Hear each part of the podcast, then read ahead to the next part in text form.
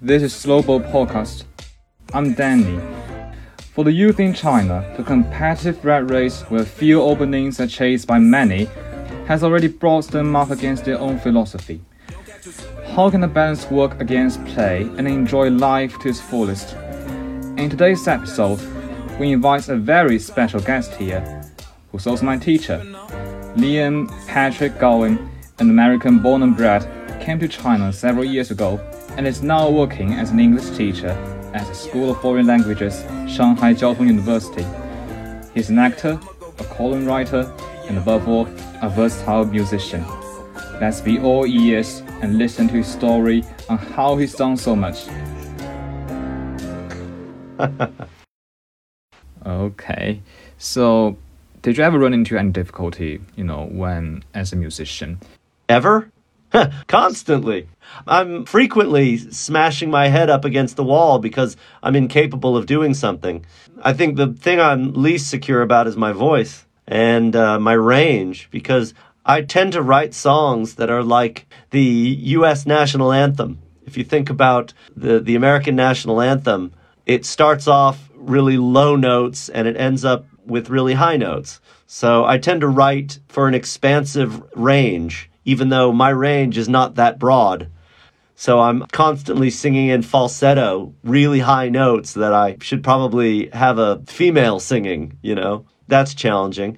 But because I'm not a trained musician I, and I rarely practice, I'll get an idea in my head for something I'm not capable of playing. There are several songs on my forthcoming album that uh, have guitar solos in them that I'm not really able to play. I mean, I don't know how I did them.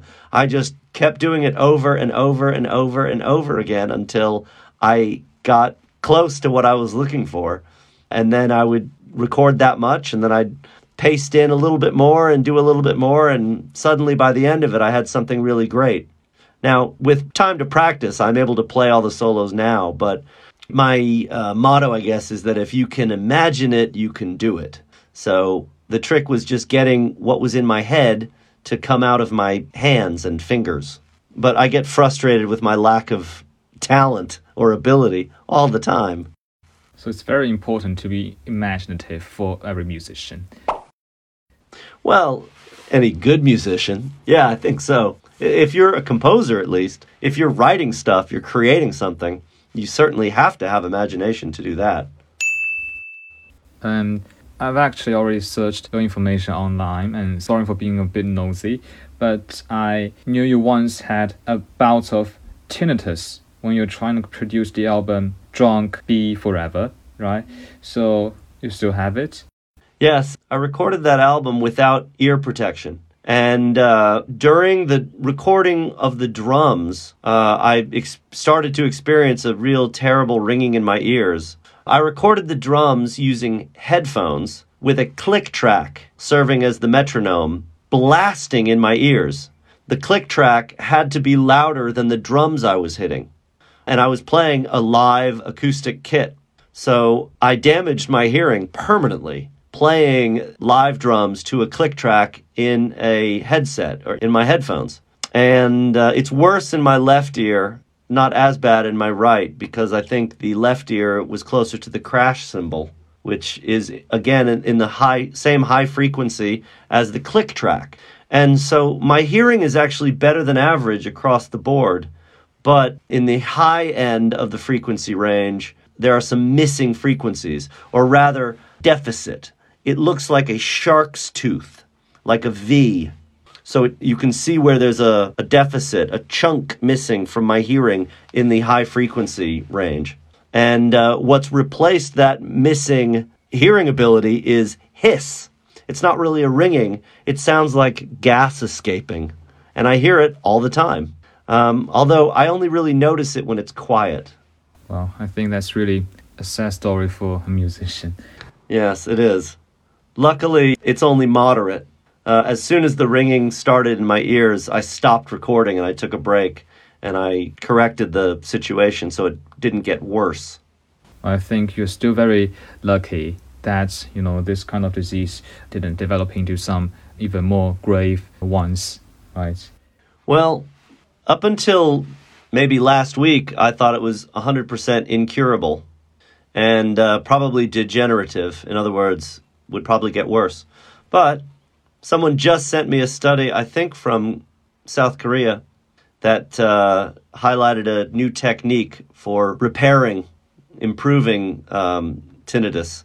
So maybe there's hope. I think so. When you are retired, you may fly to South Korea and and go to the hospital and yeah search for some uh, curing methods. If it's a really potent cure, I'm sure it'll go worldwide. Yeah, I yeah I think so. Yeah. So you just quitted being a musician and became a writer instead. Well, I never quit anything. I just uh, started looking for other ways to make money. I think I get it. And you said you lost your job at LA Weekly or LA Times. LA Times, yeah.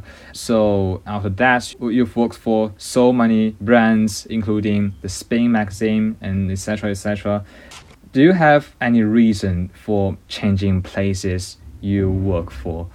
Well, let's see. It's complicated. I had an argument with an editor at the LA Weekly, which is why I took the piece I had to spin. That was an important piece on the death of Elliott Smith, who I didn't mention in my influences, but who is a huge inspiration to me. Elliott Smith. I wrote for Spin basically uh, until I had another kind of falling out with another editor there after covering Coachella in 2010, I think. LA Times was great.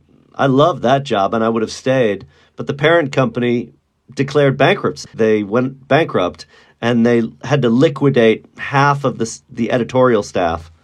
So they got rid of everyone, well, not everyone, but they got rid of half of the staff. And uh, if I were in their shoes, I would have um, laid myself off as well. I, the column I had there was really fun, but it wasn't essential by any means. Yeah, so so I think that's quite maybe quite um, lucky for you. Yeah. Huh. Yeah. But you know, I enjoyed my time there. And I think that's some kind of compensations, right? Hmm. Yeah. And you just mentioned Elliott Smith.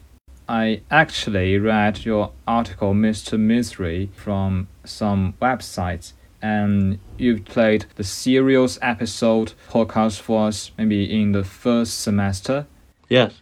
And the anchors in that podcast actually did a lot of investigating work. So I'm wondering if you yourself did the same laborious uh, investigation before you wrote, wrote this article about Elliott Smith. Well, I don't think I went into the level of detail that Sarah Koenig did in Serial. That is a masterful podcast involving a uh, murder case that may or may not have denied justice to uh, the accused. But I did, I do appreciate investigative journalism more than ever since writing the Elliott Smith article. It was a contentious subject. There were multiple points of view. There were allegations back and forth. There was police involvement. There was uh, medical forensics to consider, uh, an autopsy report. There were people who wanted to contribute, who wanted to speak to me, but were only willing to do so off the record. So it was a real learning experience trying to cobble that article together, recognizing that I had to independently corroborate many of the things that I was told.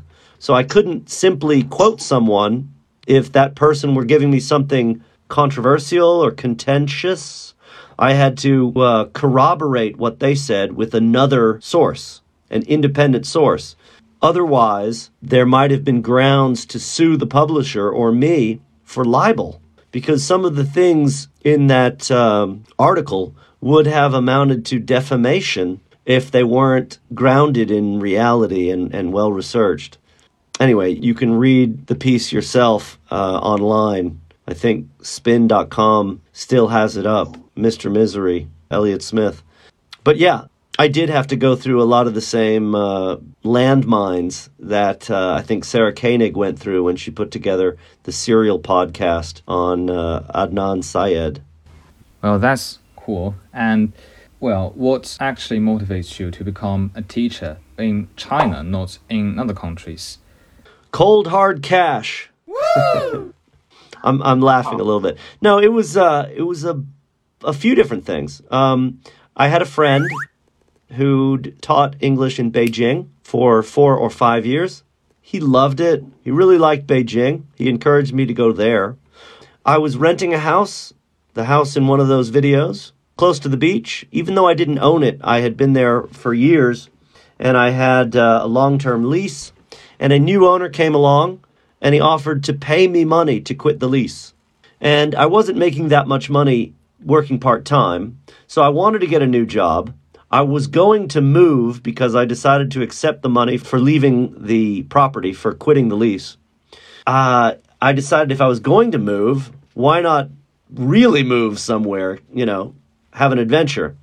So my friend Liam Litchfield was was telling me China would be a good place. And as I mentioned before, I really wanted a job that would give me a lot of vacation time in the winters, the summers, time off to work on music on the side. So if you're willing to leave the uh, Anglo sphere, right, the English speaking world, then suddenly your native English speaking ability becomes uh, a great amenity on the job market. So by moving to a place like China, I could turn my native English speaking ability into something somewhat lucrative. So I took the money, I decided to move. Uh, I'd broken up with someone and was single. I didn't have anything tying me down, no children. My parents had passed away, so I wasn't stuck in any place or city. I wasn't beholden to anyone.